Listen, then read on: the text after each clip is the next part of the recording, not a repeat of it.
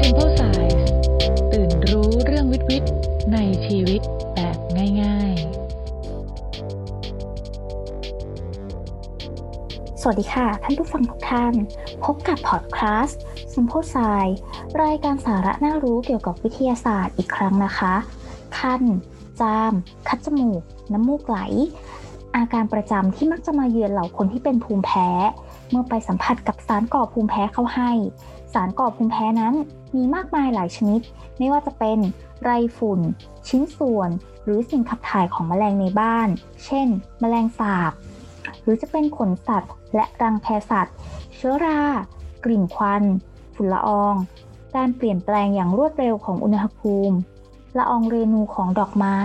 ดอกหญ้า วัชพืชต่างๆ ซึ่งนอกจากไรฝุ่นที่ครองแชมป์ตัวการก่อภูมิแพ้แล้ว น่าสนใจว่า ในประเทศไทยมีข้อมูลรายงานพบผู้ที่เกิดอาการภูมิแพ้ จากละอองเรนูของพืชจำนวนไม่น้อยเลยทีเดียว วันนี้เราจึงอยู่กับผู้ช่วยศาสตราจารย์ ดร วิศวัตสงนวล อาจารย์ประจำภาควิชาพฤกษศาสตร์ นักพฤกษศาสตร์ผู้เชี่ยวชาญด้านการแพ้เรนู หรือ pollen allergy ที่จะพาเรามารู้จักเรื่องภูมิแพ้ และจะช่วยให้เราไม่พลาดท่าแพ้ง่าย ๆ ต่อไป สวัสดีค่ะอาจารย์ สวัสดีค่ะ ค่ะ อาจารย์คะ ปัจจุบันนี้มีผู้ป่วยเป็นภูมิแพ้มากขึ้น มันเกี่ยวอะไรกับละอองเรนูหรือเปล่าคะ แล้วอะไรเป็นปัจจัยสำคัญของการเกิดปรากฏการณ์นี้คะอาจารย์ค่ะก็คือในปัจจุบันนะคะ คนก็เป็นโรคภูมิแพ้มากขึ้น ซึ่งสาเหตุที่แน่ชัดที่คนป่วยเป็นภูมิแพ้มากขึ้นเรื่อยๆนะคะเอาจริง ๆ คือเราก็ยังไม่ได้มั่นใจขนาดนั้นนะคะ ว่ามันเป็นเพราะเหตุใด แต่ที่แน่ ๆนะคะ ก็คือว่าเรนูเนี่ยค่ะ เป็นสาเหตุสำคัญสาเหตุหนึ่งค่ะ ที่ทำให้คนเป็นโรคภูมิแพ้นะคะ ก็โดยเฉพาะอย่างยิ่งถ้าเกิดว่าเรานับเฉพาะข้างนอกอาคารนะคะค่ะเรนูเนี่ยค่ะ เป็นอันดับหนึ่งเลยค่ะ อืมค่ะ เรนูเนี่ยจานมันอันเดียวกับเกสรดอกไม้ไหมจริงๆก็คือคำว่าเกสรก็จะใช้เป็นองค์รวมนะคะ ก็จะมีเกสรตัวผู้เกสรตัวเมีย ส่วนเรนูเนี่ยค่ะ เป็นส่วนหนึ่งของการสืบพันธุ์เพศผู้ของเกสรเพศผู้ที่จะผลิตอยู่ในอะเรนูนะคะ แล้วสุดท้ายก็จะโดนปล่อยออกมาค่ะ ทีนี้เวลาที่ปล่อยออกมาแล้วอะค่ะ ก็จะมีทางเลือกนะคะ ว่าจะไปกับสายลมเลยหรือเปล่า หรือว่าจะต้องใช้ศาสตร์เป็นพาหะนะคะ ในการถ่ายเรนูค่ะ โดยเรนูที่จะทำให้เกิดภูมิแพ้นะคะ ก็จะมักจะมาจากเรนูที่ไปตามลมค่ะมาจากลมนั่นเองใช่ค่ะ เพราะฉะนั้นก็เลยมีวิธีการสังเกตง่าย ๆนะคะ ว่าเออพืชชนิดนี้จะทำให้เราเกิดภูมิแพ้ได้ง่ายหรือไม่ง่ายอะค่ะก็โดยสังเกตว่าพืชชนิดนั้นมีลักษณะดอกเป็นอย่างไรนะคะ ถ้าเกิดว่ามีดอกใหญ่สีสวย หรือว่ามีกลิ่นทั้งหอมและไม่หอมนะคะ พวกนี้ค่ะพืชผลิตมาเพื่อที่จะให้มันหลอกล่อมแมลง หรือว่าสิ่งมีชีวิตชนิดอื่น ๆนะคะ มาช่วยมาช่วยถ่ายถ่ายละอองเรนูค่ะ เพราะฉะนั้นเนี่ยพวกนี้ก็มักจะไม่ใช่เป็นพืชที่ก่อภูมิแพ้ค่ะส่วนเรนูที่ทำให้เราจามอจิ้วเลยเนี่ยนะคะ มักจะมาจากพืชที่เรา แทบไม่คิดว่าเป็นพืชที่มันมีดอก ถึงแม้ว่าเราจะรู้ว่ามันเป็นพืชดอกนะคะเช่นพวกหญ้านะคะ หรือว่าบางครั้งต้นไม้ใหญ่ๆนะคะ เช่นพวกไม้สักอย่างเงี้ยค่ะ ไม้สักเนี่ยนะอาจารย์ใช่สักก็มีดอกนะคะเป็นพืชดอกใช่ค่ะมีค่ะหรือแม้แต่พืชที่ยังไม่ได้เป็นพืชดอกนะคะ ก็คือพวกจิมโนสเปิร์มพวกสนอย่างเงี้ยค่ะ จริงๆ แล้วในต่างประเทศเนี่ยพวกสนเนี่ยเป็นสาเหตุสำคัญเลย ซึ่งในประเทศไทยก็คงจะมีทางภาคเหนือนะคะ ที่มีสนแล้วพวกนี้ปล่อยเรนูเยอะมากค่ะ ก็ก็เป็นสาเหตุสำคัญที่ทำให้เกิดรุ่มภูมิแพ้ค่ะอืมพวกนี้นี่บางทีเราไม่เห็นดอกเขาเลยนะหรือคือเราไม่รู้แหละว่านี่คือดอกของเขาใช่มันก็อันตรายเหมือนกันตลอดนี่นายโอ้ไม่น่าเชื่อว่าเขาสามารถปล่อยละอองเรนูออกมาได้เป็นปริมาณมากเลยทีเดียว แล้วปัจจัยสำคัญของการเกิดปรากฏการณ์ที่พืชมันปล่อย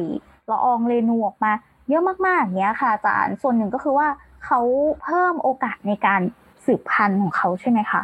ใช่แล้วค่ะ เนื่องจากว่ามันไปตามลมเนาะหน้าที่ของเรนูจริง ๆ อาจารย์ชอบนึกว่ามันเหมือนกับเป็นยานอวกาศเล็กๆที่เพราะว่าในนั้นจริง ๆมีมากกว่าหนึ่งเซลล์นะคะ ที่แบบว่าฉันจะต้องออกเดินทางแล้วจากต้นพ่อเนาะที่จะต้องแบบว่าล่องลอยไปในอากาศแล้วก็ไม่ ในในโอกาสว่า โอ้ยลมจะพาฉันไปที่ไหน แล้วจะต้องไปตกบนยอดเกสรตัวเมียของพืชชนิดเดียวกันเท่านั้นนะคะ ถึงจะเกิดการปฏิสนธิได้อย่างเงี้ยค่ะ เพราะฉะนั้นเนี่ย โอ้แบบการเดินทางนั้นมันช่างมันช่างน้ำแล้วใช่เคว้งคว้างมาก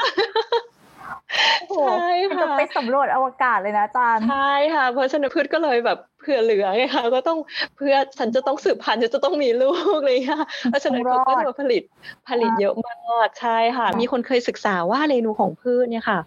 มันไปได้ไกลมากๆเลยค่ะ ให้ลองเดาค่ะ ว่าไกลสักแค่ไหนยี่สิบกิโลอะไรอย่างนี้ยี่สิบกิโลเหรอคะมีคนบอกว่าที่เขารายงานนะคะสามพันกิโล สามพันกิโลเลยเหรออาจารย์ใช่ค่ะ มันไปได้ไกลมากๆเลย เพียงแค่ว่าโอเค มันอาจจะไม่ได้ทุกอันนะคะ ที่ไกลขนาดนี้ วิธีศึกษาก็ยาก เพราะว่าเราจะทำยังไงเราถึงจะรู้ว่าเรนูอันไหนมาจากตรงไหนอ๋อทำไหมคะเขาทำยังไง อันนี้เก๋ๆเนาะวิธีการในการทำการวิจัยที่เก๋ๆเขาต้องเอาเรือออกไปในมหาสมุทรค่ะในมหาสมุทรที่ห่างไกลจากเกาะก็จะไม่มีพืชเลย ค่ะ แล้วก็ไปดูว่าอะเรนูของพืชชนิดนี้มันลดลงเท่าไหร่เท่าไหร่เท่าไหร่ในในแต่ละระยะอะไรอย่างเงี้ยค่ะ แต่เขาบอกว่าสามพันกิโลยังเจอนะคะ แล้วสูงขึ้นไปในอากาศได้ประมาณเกินครึ่งกิโลเมตรอะค่ะ เกินประมาณหกร้อยเมตร ในอากาศ เพราะฉะนั้นคนที่อาศัยอยู่คอนโดทั้งหลายนะคะ คิดว่าโอ้ไม่เป็นไรเราอยู่คอนโดชั้นสูงน่าจะไม่มีรอดแค่ว่า โอเค ก็คือเรนูก็น้อยลงนะคะ แต่ว่าก็ขึ้นไปได้มีงานวิจัยเรื่องนี้อยู่นะคะ แล้วก็ถ้าในต่างประเทศในฤดูใบไม้ผลินะคะ ที่มีการปรับปรุงเยอะๆค่ะบนรถอย่างเงี้ยค่ะจะเป็นสีเหลืองไปหมดเลย ถ้ามีฝนตกลงมานะคะบนพื้นถนนก็จะเหลืองไปหมดเลยค่ะ ในประเทศไทยตอนนี้เริ่มเห็นนะคะ มีพืชชนิดหนึ่งเลยที่เห็นเลยว่าทำให้รถเนี่ยเป็นสีเหลืองเลยก็คือ อยากเดาไหมคะ อะไรอาจารย์ เป็นต้นที่น่าจะน่าจะคนไม่คิดเหมือนกันว่า ปล่อยเรนูเยอะนะคะ หูกระจงค่ะ หูกระจง หูกระจงหูกระจงเป็นพืชดอกอ๋อใช่ค่ะ ก็คือปล่อยเรนูเยอะ แต่ว่าตัวนี้เนี่ยเรายังไม่เคยเก็บไปทดสอบนะคะ ว่ามันทำให้เกิดภูมิแพ้ได้มากน้อยแค่ไหนเพียงแค่ว่า โดยทั่วไปตามหลักการนะคะ ก็คือพืชยิ่งปล่อยเรนูออกมาในอากาศเยอะๆเนี่ยค่ะ ก็ยิ่งมีโอกาสที่มันจะเป็นสาเหตุของโรคภูมิแพ้ค่ะมันเขาสวยนะอาจารย์ แล้วคนก็จะสวยโตเร็วสนาม หญ้าหน้าบ้านใช่เลยค่ะ แล้วก็นี่ก็เป็นว่าแบบกระจงคนปลูกให้ห่างจากตัวบ้านอีกอีกหนึ่งสาเหตุ อีกหนึ่งสาเหตุ นอกจากว่ามันรากมันจะทำลายโครงสร้างอื่นๆนะคะ อีกหนึ่งสาเหตุก็คือมันผลิตเรนูค่อนข้างจะเยอะค่ะ ก็ว่าคืออย่างถ้าในต่างประเทศอะค่ะ เราเห็นชัดเลยว่านี่แหละจริง ๆ มันก็เป็นหนึ่งในสาเหตุที่สำคัญเหมือนกัน เพราะว่าโดยธรรมชาตินะคะพืชมันจะอยู่ปะปนกันนะคะมีความหลากหลาย แต่ว่าเนื่องจากว่าโอ๊ยพอเราสร้างหมู่พวกหมู่บ้านอะไรอย่างเงี้ยเนาะอยากจะให้มันดูเหมือนกันถนน เส้นนี้จะต้องปลูกพืชชนิดเดียวกันถึงจะดูเป็นระเบียบเรียบร้อยอย่างเงี้ยค่ะก็ปรากฏว่าโดยเฉพาะในต่างประเทศนะคะ ก็ชอบปลูกพืชบางชนิด เช่น พวกเบิร์ชหรือบีชอย่างเงี้ยค่ะ ไว้ริมถนนเลยแล้วปลูกเยอะ ๆ ในเมืองอย่างเงี้ยค่ะกลายเป็นว่าพอมันผลิตเรนูแล้วมันมันก็เลยออกมาพร้อม ๆ กัน แล้วก็เยอะมาก ซึ่งประเทศไทยเนี่ยจริง ๆ โชคดี เพราะความหลากหลายของเราสูงมากแต่แล้วก็ยังอยากที่จะปลูกพืชชนิดเดิมๆ ใกล้ๆกันอย่างเงี้ยค่ะ ซึ่งมันก็ทำให้มีความเสี่ยงค่ะ แต่ประเทศไทยจริง ๆ ถือว่ามีเรนูอยู่ในอากาศสูงตลอดปี สูงตลอดปี ตายแล้วตลอดปีแต่ว่าโชคดีว่ามันมีหลายชนิด เรามีความหลากหลายของพืชเยอะค่ะ ก็เลยทำให้แต่ละชนิดได้สูงมากนะในไทยนี่ส่วนมากปลูกอะไรอะคะอาจารย์เยอะๆอะหูกระจงแล้วหนึ่งหูกระจงเนี่ยราคาหนึ่งแล้วก็เดี๋ยวนี้ถ้าเป็นพืชปลูกนะคะ ที่แน่ ๆ เนี่ยค่ะเอ่อก็คือพืชที่ใช้ในการ เกษตรนะคะก็คือพวกเกษตรเชิงเชิงเดี่ยวเดี่ยวแน่นอนนะคะอ่ายิ่งปลูกด้วยกันเยอะๆนะคะ ก็ยิ่งผลิตเรนูเยอะอืมค่ะ แล้วเดี๋ยวนี้ก็ยังมีการนำเข้าอีกเนาะที่เห็นพวกหญ้าประดับอย่างเงี้ยค่ะค่ะ เห็นเดี๋ยวนี้ก็คือมีหลายชนิดเลยนะคะ ซึ่งหญ้าเนี่ยจริง ๆ เป็นอันดับหนึ่งเลยนะคะ ของพืชที่ปล่อยเรนูเยอะมากค่ะโดยก็ที่เราเซอร์ไพรส์อีกแล้วว่าแบบมันอ้าวใช่นี่คือดอกเหรอตกเป็นหญ้าเหรอ คือพืชวงหญ้าทั้งวงเลยอะค่ะอ่าฮะเป็นพืชวงที่ใหญ่มากๆเลยนะคะค่ะพืชวงหญ้าเนี่ยรวมถึงข้าวอืมข้าวโพด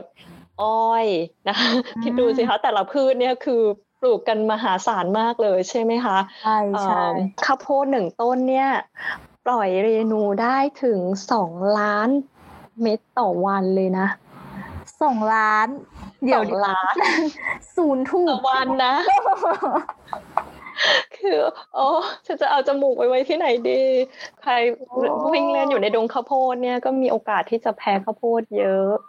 ค่ะอืมคือเราก็ไม่ค่อยเคยได้ยินว่าชาวนาแพ้เท่าไหร่นะคะ แต่ว่าจริง ๆก็มีค่ะ เพียงแค่ว่าคนอาจจะไม่รู้หรือไม่ได้รักษาอะไรอย่างเงี้ยค่ะ แต่เท่าที่รู้ก็คือถ้าทำงานอยู่กับพวกละอองข้าวเยอะๆอย่างเงี้ยค่ะ ก็มีอ่าคนที่แพ้ แล้วจริง ๆ คนที่ ดิโครนอะเลอร์เจนจากข้าวเนี่ยเป็นคนไทยด้วยนะ คนแรกในโลกเขาทำในแลบรู้สึกที่ญี่ปุ่นมั้งคะอืมอ๋อบางที่ก็จะมีพืชประจำถิ่นนะคะอ่าค่ะ เคยมีอาจารย์ที่เขาไปทำวิจัยทางใต้อะนะคะ เขาก็บอกว่าเรนูพืชชนิดนี้มันคืออะไรอะไรอย่างเงี้ย ไม่ได้เจอเยอะที่กรุงเทพเนี้ยค่ะปรากฏว่าเป็นสนทะเลค่ะ สนทะเลสนใส่ทะเลอ่าใช่ค่ะแล้วอยู่ดีๆ คือมันก็จะออกดอกแบบเป็นช่วงๆอย่างเงี้ยค่ะ อยู่ดีๆก็จะแบบค่ะมีเยอะมาก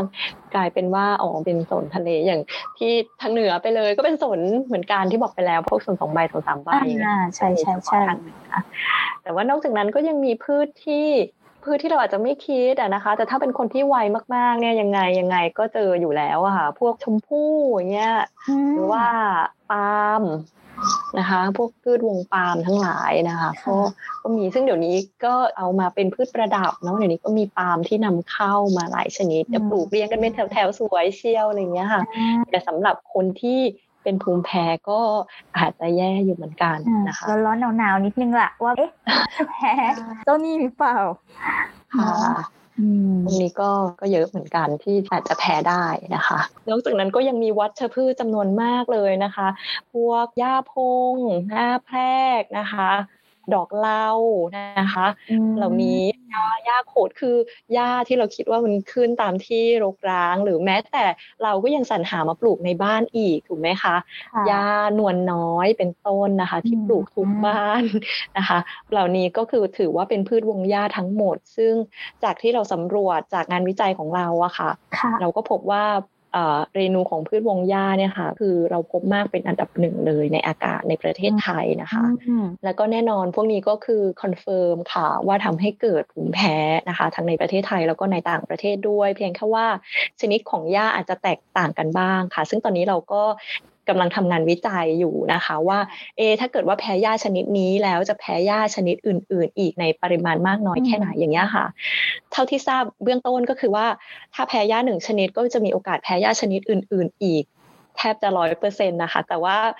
หญ้าแต่ละชนิดเนี่ยเขาก็จะผลิตตัวโปรตีนที่เป็นอะเลอร์เจนไม่เท่ากันนะนะคะค่ะแล้วก็อาจจะมีโครงสร้างแตกต่างกันเล็กน้อย เพราะฉะนั้นตรงเนี้ยค่ะ เราก็เลยต้องศึกษาให้ลึกลงไปอีกว่าอ่าแล้วตกลงหญ้าไหนที่มันเป็นสาเหตุที่สำคัญที่สุดอืมแต่ถ้าเราแพ้หญ้าชนิดใดชนิดหนึ่ง ก็จะแนะนำให้หลีกเลี่ยงทุกชนิดไปเลยหญ้าค่ะชนิดอื่นๆด้วย ใช่ค่ะอืมมันมีการศึกษาเรื่องละอองเรนูในประเทศไทยน้อยเหรอคะตอนนี้อาจารย์น้อยมากค่ะ น้อยมากจนกระทั่ง เราไม่มีแม้แต่คู่มือที่จะเทียบอะค่ะ ซึ่งพอพูดประเด็นนี้ก็สำคัญเลย เพราะว่าจากงานวิจัยเราอะค่ะ ตอนที่เราสำรวจเรนูในอากาศ เราต้องมาดู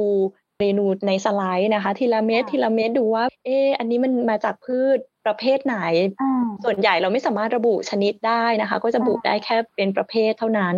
แต่ว่าอืมจากงานวิจัยเนี่ยค่ะ มีเรนูถึง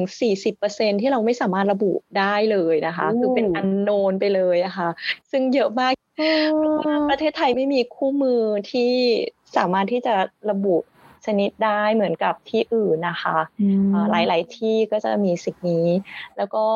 จริงๆ ในต่างประเทศนะคะ การสำรวจเรนูในอากาศเนี่ยเขาทำเรียกว่าต้องมีรายงานทุกวันว่าวันนี้มีเรนูในอากาศมากน้อยแค่ไหนนะคะคล้ายๆ กับที่เรารายงาน PM 2.5แล้ววันนี้มากเลยระดับสีม่วงเลย ทุกคนใส่หน้ากากออกจากบ้านนะคะ ซึ่งในประเทศไทยเนี่ยยังไม่มีเลยค่ะงานวิจัยที่อาจารย์ทำเมื่อปี 2012 นะคะ ตอนที่เก็บข้อมูลเลยงานก่อนหน้านั้นนะคะทำปี หนึ่งเก้าแปดศูนย์ค่ะหนึ่งเก้าแปดศูนย์ห่างกันสามสิบห้าปีใช่ค่ะ มันก็เลยโหและจนถึงทุกวันนี้ก็อาจารย์ก็พยายามอยากที่จะทำให้มันต่อเนื่องมากกว่านี้นะคะ แต่ว่ายังไม่สามารถที่จะทำอย่างต่อเนื่องได้ค่ะ แต่ว่าข้อมูลเหล่านี้ก็จะเป็นข้อมูลที่สำคัญมากเลย โดยเฉพาะถ้าเกิดว่าเรามีการเปลี่ยนแปลงเนี่ยค่ะ มีการเอาพืชใหม่ ๆ เข้ามาเลย อาจจะนำมาซึ่งพวกเรนูที่เป็นอันโนนทั้งหลายที่เราไม่สามารถระบุได้อย่างเงี้ยค่ะ แล้วก็เปลี่ยนแปลงว่าเอ๊ะตกลงมันมากขึ้นหรือเปล่านะ หรือว่าการที่คนป่วยเยอะขึ้นเนี่ย เป็นเพราะว่าปัจจัยอย่างอื่นมากกว่าอะไรอย่างเงี้ยค่ะท็อป 5 เลยของพวกละอองเรนูที่ทำให้เกิดภูมิแพ้ในประเทศไทย มีตัวไหนบ้าง เมื่อกี้อาจารย์พูดถึงย่านวันน้อย ใช่ไหม แล้วมีย่าอะไรอีกย่าหนวลน้อยย่าที่เรารู้จักกันทุกคนเลยตั้งแต่เด็ก ๆ ย่าแพรกนะคะอืมย่าแพรกเนี่ยจริง ๆ แล้วร้ายมาก คือถึงแม้ว่าดอกจะเล็กจิ้วเลยนะคะ เวลาที่เราออกไปสำรวจเนี่ยจะต้องอไปเก็บให้ได้เป็นพันเป็นหมื่นดอกนะใช่ค่ะ แต่ว่า ถึงแม้ว่าดอกจะเล็กจิ๋วเนี่ยค่ะ ถือว่าเป็นตัวร้ายเลย เพราะว่าทำให้คนมีอาการได้เยอะมากยาแพรกยาพงนะคะยาพงต้นสูงนิดนึงนะคะ แล้วก็ยาขน อันนี้ก็เป็นสามตัวที่เราทำวิจัยเยอะค่ะแต่ว่าพวกนี้ทั้งหมดรวมกันนะคะ ยังถือว่าเป็นยาทั้งหมด เนื่องจากว่าเวลาที่เราสำรวจในอากาศอะค่ะ เราจะไม่สามารถแยกได้ด้วยลักษณะทางสัณฐานปกติว่า อันนี้เป็นหญ้าชนิดไหน เนื่องจากว่าเรณูเขาหน้าตาเหมือนกันหมดค่ะเราก็ต้องไปสำรวจทำ field survey ควบคู่กันว่าในบริเวณนี้ค่ะมีหญ้าชนิดไหนมากเป็นพิเศษอย่างเงี้ยค่ะ แล้วก็จริงๆมีพืชที่ใกล้หญ้าเป็นเป็นญาติญาติกันนะคะ อีกอีกสองกลุ่ม กลุ่มหนึ่งก็คือก็คือเศษหรือกกนะคะจริงๆ เป็นพืชวงกบแต่ว่าตัวที่เราเราพบมากเลยอะค่ะ ก็คือสิ่งที่เราเรียกว่าหญ้าแห้วหมูหรือว่าแห้วหมูเฉยๆเนื่องจากมันไม่ได้เป็นหญ้านะคะแห้วหมูค่ะ เป็นศัตรูกับคนที่ปลูกสนามหญ้าสวยๆนะคะ เพราะว่าเวลาที่เห็นชัดเลยหลังน้ำท่วมนะคะ ช่วงไหนที่หลังฤดูที่มีฝนเยอะ ๆนะคะ หลังจากนั้นเนี่ย แห้วหมูจะมาเลยค่ะ แล้วก็คือมันเป็นโดงเลย มันมีมันมีเหมือนแห้วอยู่ข้างล่างค่ะมีหัวอยู่ข้างล่าง ที่ถ้าไม่ขุดมันก็ไม่หายค่ะตัดยังไงมันก็จะขึ้นมาอีกนะคะแล้วมากันเยอะโคนใช่ไหมต้องถอนเท่านั้นใช่เลยค่ะ ถ้าใครทำสวนนี่จะรู้ดีเลย สิ่งนี้ต้องต้องขุดเท่านั้นนะคะ แล้วก็พวกนี้ค่ะ ปล่อยเรนูที่เยอะแล้วก็ร้ายมากด้วยนะคะ เราอันนี้ก็เป็นสิ่งหนึ่งที่เราไม่ค่อยได้พูดถึง แล้วในต่างประเทศ แทบจะไม่มีรายงานเรื่องนี้เลยนะคะ เพราะว่าประเทศเขาไม่ค่อยมีน้ำท่วมหรืออะไรไม่รู้นะคะ ก็เป็นว่าในประเทศไทยเนี่ยมีเยอะมากนะคะ ความรู้เรื่องของพวกตัวอัลเลอร์เจนิกโปรตีนในพืชวงกบเนี่ยค่ะ ก็ยังมันยังไม่มีรายงานเลยด้วยซ้ำนะคะ อันนี้เราก็พยายามจะเข้าใจอยู่นะคะอีกตัวหนึ่งที่เป็นญาติของย่าก็คือทูบฤาษีทูบฤาษีเหรอคะอาจารย์ทูบฤาษีค่ะ ที่ชอบขึ้นในที่ค่อนข้างจะรกร้างนะคะ โดยเฉพาะถ้ามีน้ำขังนะคะอะไรคุณก็เออสวยดีเนาะตัด มันมาประดับเมื่อก่อนมียุคหนึ่งที่แบบฮิตเอาไปทำเป็นฉากตอนงานแต่งงานอะไรอย่างเงี้ยค่ะจะเคยเห็นเนาะแล้วก็ดอกก็จะคล้ายๆทูบใหญ่ๆอะค่ะคล้ายๆกันทูบแต่ว่าถ้าคนที่อยู่ชันเมืองออกมานิดนึงนะคะ เหมือนเหมือนบ้านอาจารย์อย่างเงี้ยโอ้โห เวลาที่มเมล็ดมันปลิวอะค่ะ เต็มไปหมดเลยนะคะถ้าตากผ้าไว้หรือว่าตรงมุ้งลวดอย่างเงี้ยค่ะก็จะปลิวมาติดเยอะแยะไปหมดเลยนะคะถ้าเป็นแบบนี้ก็แปลว่าเราก็อยู่ใกล้บริเวณที่มีมีดงของทูบฤาษีค่ะ ตัวนี้ก็ปล่อยเรนูเยอะค่ะ แต่ว่าโชคดีก็คือเรนูของทูบฤาษีอะค่ะ ก็ยังไม่ได้ทำให้เป็นภูมิแพ้เยอะเท่ากับเรนูของพืชชนิดอื่น ถ้าได้รับในปริมาณที่เท่ากันนะคะ แต่ว่าถ้าได้รับเยอะๆ ก็มีปัญหาอยู่ดีค่ะค่ะ แล้วก็ตัวที่สี่นะคะ ก็คือพืชที่เราเรียกว่าผักโขม ผักโขมผักโขมที่ไม่ใช่ผักโขมอบชีส แบบไหนอะอาจารย์ค่ะ ผักโขมนะคะก็ภาษาอังกฤษก็จะเรียกว่าอามาแรนนะคะ จริง ๆ เป็นพืชที่ใกล้ชิดกับพวกหงอนไก่ส้อยไก่นะคะ เดี๋ยวนี้เริ่มมีคนเอามาทานเยอะเหมือนกันนะคะ จริงๆ เป็นผักที่มีคุณค่าทางอาหารสูงนะคะ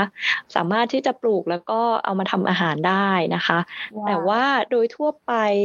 เกิดเองตามธรรมชาติ หมายถึงว่าเป็นวัชพืชข้างทางเยอะไปหมดเลยค่ะค่ะแต่ แต่เราอาจจะไม่ทันได้สังเกตเท่านั้นอืมเองนะคะ ตัวนี้เนี่ยก็มีเรนูเยอะแล้วก็ร้ายด้วยนะคะ แล้วเรนูเขาน่ารัก ถ้าเกิดดูใต้กล้องมันจะเหมือนลูกกอล์ฟคือมันจะมีเนื้ออกไหมคะมันจะมีแบบรอยบุ๋มลงไปอ่ารอบๆเลยอย่างเงี้ยค่ะ ทราบไหมคะว่าเพราะอะไรทำไมลูกกอล์ฟถึงดีไซน์ให้เป็นแบบนี้คะมันเขาบอกว่ามันจะอยู่ในอากาศได้นานค่ะอ๋อ ใช่ นี่คือดีไซน์ by nature นะคะ คือเรนูของพืชชนิดนี้ก็ไปได้ไกลว้าวโอ้ใช่ค่ะอยู่ซึ่งในยิ่งทำให้มันอากาศได้นานร้ายขึ้นไปใหญ่โอ้ใช่ค่ะ จริงๆอีกอันหนึ่งที่เยอะก็คืออันโนนแหละอ่าอืมที่อาจารย์บอกว่าสี่สิบนี่ค่ะกว่าเปอร์เซ็นต์เลยที่มันระบุชนิดไม่ใช่ได้ใช่ค่ะอืม โอ้ยจริง ๆ เรื่องที่มีคนถามตลอดคือพญาสัตบันค่ะอ่ามีคนถามตลอดว่าพญาสัตบันมันทำให้หนูแพ้ค่ะอ๋ออ๋อแล้วเขามีดอกจริงหรือไม่อานะจารย์จริงหรือหลอก อืมเอ่อจะบอกว่าพยาสตบันเนี่ย ถ้าเป็นแพ้จะไม่ได้แพ้จากเรนูค่ะอ้าวถ้าดอกของพยาสตบันเนี่ยเราไปทดสอบมาแล้วนะคะ มันแทบไม่ปล่อยเรนูออกมาเลยอ้าวแต่สิ่งที่มันปล่อยคือกลิ่น ไอ้ยะส่วนใหญ่เนี่ยที่มีปฏิกิริยากับพยาสตบันเนี่ยค่ะอืมคิดว่าเป็นอาการที่จริง ๆ แล้วในในทางการแพทย์ไม่ได้เรียกว่าเป็นอาการภูมิแพ้นะคะ แต่เรียกว่ามีความไวค่ะ คือ sensitivity สูงนะต่อต่อสารบางชนิด ซึ่งบางคนก็แพ้ไอตัวกลิ่นที่มาจากดอกอาพญาสัตบันเนี่ยนะคะ แต่ว่าไม่ได้เป็นภูมิแพ้จากเรนูแต่อย่างใดนะคะ ก็แยกกันนิดหนึ่งนี่อันนี้มีคนถามตลอด อ่าอ่าอ่าใช่เพราะเพราะว่าพอถึงฤดูที่มันออกดอกกลิ่นมันแบบใช่แรงมาก กลิ่นจะแรงอืมแล้วก็เราก็จะแบบอืมอาการมันก็จะไม่เหมือนกันนะคะ ส่วนใหญ่พวกนี้ก็จะคือมีไปถึงขั้นแบบเวียนหัวอะไรอย่างเงี้ยค่ะอ๋อซึ่งซึ่งไม่ใช่เป็นอาการที่พบได้บ่อยในพวกที่เป็นภูมิแพ้เรนูอะค่ะอืมแต่เขาก็จะมีแบบคัดจมูกอย่างเงี้ยค่ะมีอืม กันแต่เป็นที่เรื่องกลิ่นมากกว่าละอองค่ะ น่าจะเป็นเกี่ยวกับสารที่พืชผลิตออกมา แล้วก็อยู่ในกลิ่นมันมากกว่าค่ะอืมอืมเป็นสิ่งที่คนเข้าใจผิดกันบ่อยๆ ค่ะ คือถ้ามันเป็นสารเคมีอะใส่หน้ากากมันก็ไม่ช่วยอ่าทำยังไงดีคะ เพราะว่ามันโมเลกุลมันเล็กมากไงอืมหลีกเลี่ยงอย่างเดียวเท่านั้นมีเยอะเท่านั้นค่ะ อย่างหนึ่งอาจารย์ เราจะรู้ได้ไงว่าเราแพ้ละอองเรนูอ่าของหญ้า หรือว่าพืชชนิดไหนอาหญ้านวลน้อยหญ้าแพรกหรือหญ้าพง หรือว่าเราแพ้ละอองเรนูของแห้วหมูทูบฤาษีอะไรอย่างเงี้ยอาจารย์เรามันมีที่ไหนที่แบบค่ะใช่ไหมอะค่ะ โดยทั่วไปก็จะ ทดสอบได้นะคะ มีอืมโรงพยาบาลหลายที่นะคะ ที่ทำการทดสอบค่ะ โดยวิธีทดสอบเนี่ยหลักๆ ก็จะแบ่งเป็นสองอย่างนะคะ ก็คือการสะกิดทางผิวหนังนะคะ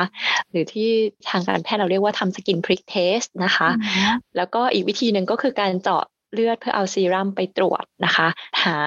specific IgE ค่ะอืมที่จำเพาะต่อสารก่อภูมิแพ้ชนิดต่างๆนะคะอืมซึ่งอันนี้ไม่จำเพาะเฉพาะ ภูมิแพ้เรณูนะคะ เวลาทำอ่าก็คือทำหลาย ๆ ชนิดรวมกันได้เลยนะคะ แต่ว่าสำหรับพืชอะค่ะตอนนี้ที่ทดสอบคือไม่ต้องทดสอบว่าแพ้ยานวลน้อยหรือยาแพรกนะคะ ส่วนใหญ่หมอก็จะทดสอบให้แค่หนึ่งหรือสองชนิดเท่านั้น นะคะแล้วก็ไปทดสอบอย่างอื่นอีกนะคะ ซึ่งตอนนี้ถ้าเป็นน้ำยาที่นำเข้าจากต่างประเทศนะคะ ซึ่งช่วงนี้เลยเนี่ยก็นำเข้าค่อนข้างจะยากเหมือนกันนะคะ ก็มีความพยายามนะคะ โดยทีมวิจัยเราก็มีส่วนเข้าไปเป็นส่วนหนึ่งในการผลักดันนะคะ ให้เกิดน้ำยาทดสอบที่ทำจากพืชในประเทศไทยนะคะ ที่มีอยู่เลยก็คือหญ้านะคะ แล้วก็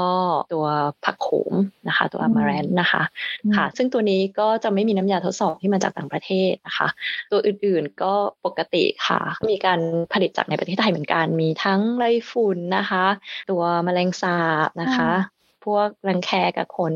สุนัขกับขนแมวอย่างเงี้ยค่ะ ก็มีค่ะพวกนี้ถ้าทำเป็นตัวสกิดผิวหนังนะคะ หลาย ๆ คนจะแบบกังวลไม่กล้าไปทำอะไรอย่างเงี้ยนะคะ เจ็บน้อยกว่ามดกัดแน่นอนค่ะ คือสกิดจริง ๆ เรียกว่าเราใช้เล็บขูดเนี่ยยังเจ็บกว่าซะอีกนะคะ ไม่ต้องกลัวเลยนะคะ โอกาสที่จะเกิดอาการรุนแรงนะคะ ก็น้อยมากค่ะค่ะแต่อย่างไรก็ตามเขาก็ต้องทำในโรงพยาบาลนะคะ เพราะฉะนั้นไม่ต้องกังวลเรื่องของความปลอดภัยนะคะค่ะเอ่อข้อแตกต่างก็คือว่าถ้าเกิดว่าไปทำการสะกิดผิวหนังอะค่ะ จะต้องหยุดทานยาแก้แพ้ก่อนนะคะ เนื่องจากว่าถ้าทานยาแก้แพ้อยู่มันก็จะไปกดการส่งสัญญาณนะคะอืม ทำให้สะกิดแล้วไม่ขึ้นนะคะอืมในบางกรณีที่ไม่สามารถที่จะหยุดยาแก้แพ้ได้ค่ะ คนที่เป็นค่ะเยอะๆ อย่างเงี้ยค่ะอืมถือว่ามีความเสี่ยงสูงอืมก็สามารถที่จะไปทดสอบโดยการเจาะเลือดได้ค่ะอืมหรือถ้าต้องการทราบระดับเลยอย่างเงี้ยค่ะ อยากได้เป็นค่าเป็นตัวเลขก็ทดสอบได้อันนี้แล้วแต่หมอสั่งนะคะ ใช่ถ้าถ้าคนที่เขาเป็นมาก ๆอะมันก็จะรบกวนการใช้ชีวิตประจำวันของเขาใช่ไหมอาจารย์แบบนั้นนะถ้าไม่ไหวก็ก็แนะนำให้ไปตรวจเนาะคันจามคัดจมูกไม่ไหวแล้วจมูกใช่ใช่ค่ะทานไม่ได้นอนก็นอนไม่ดีนอนไม่หลับอะไรอย่างเงี้ยก็ใช่ค่ะออกดีกว่าเนาะแนะนำเลยค่ะ จริงๆ เมื่อวานก็เพิ่งให้สนทนากับอาจารย์ที่เป็นอาจารย์หมอด้านภูมิแพ้นะคะ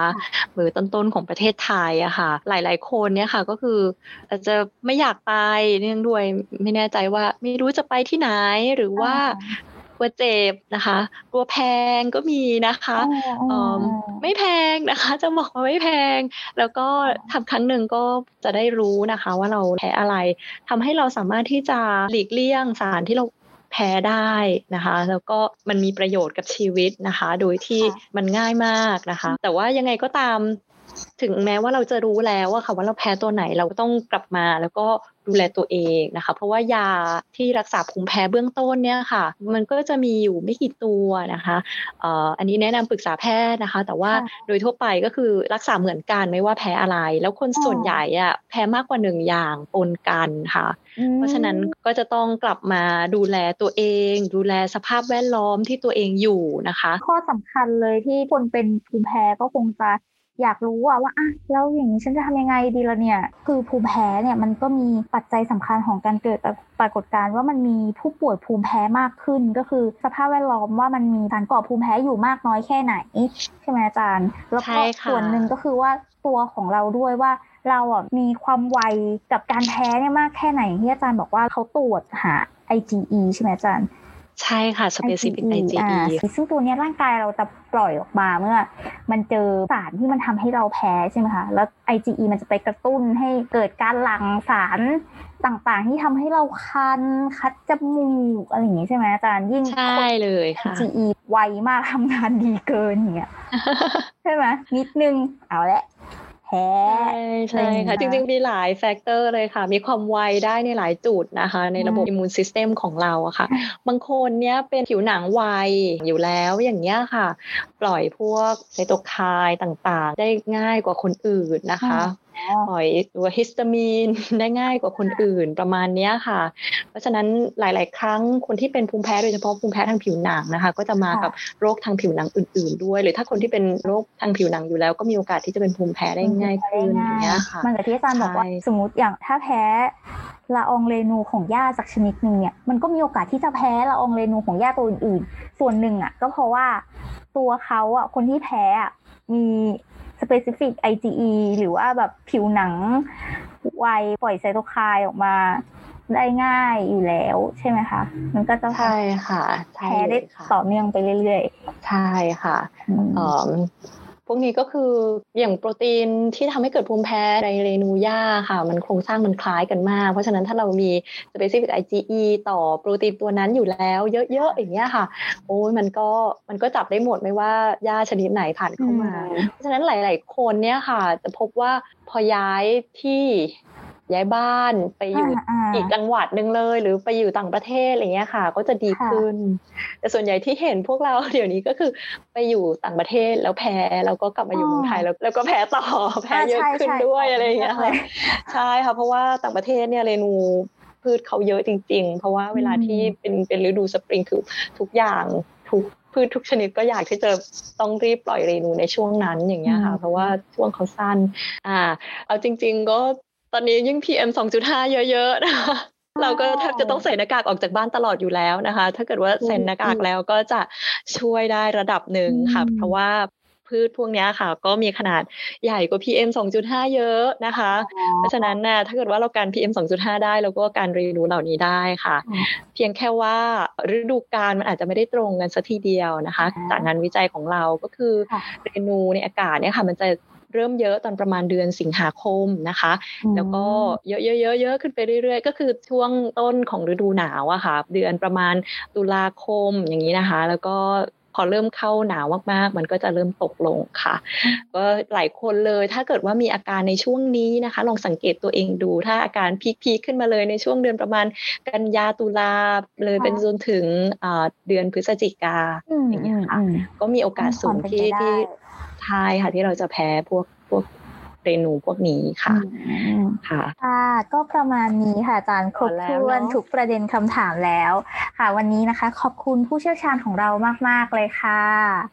ค่ะแล้วในวันนี้นะคะ ก็ขอขอบคุณผู้เชี่ยวชาญของเรา ผู้ช่วยศาสตราจารย์ ดร วิศวสมนวนมาก ๆ เลยค่ะ ขอบคุณค่ะอาจารย์ ขอบพระคุณค่ะ ขอบคุณค่ะ สวัสดีค่ะ สวัสดีค่ะ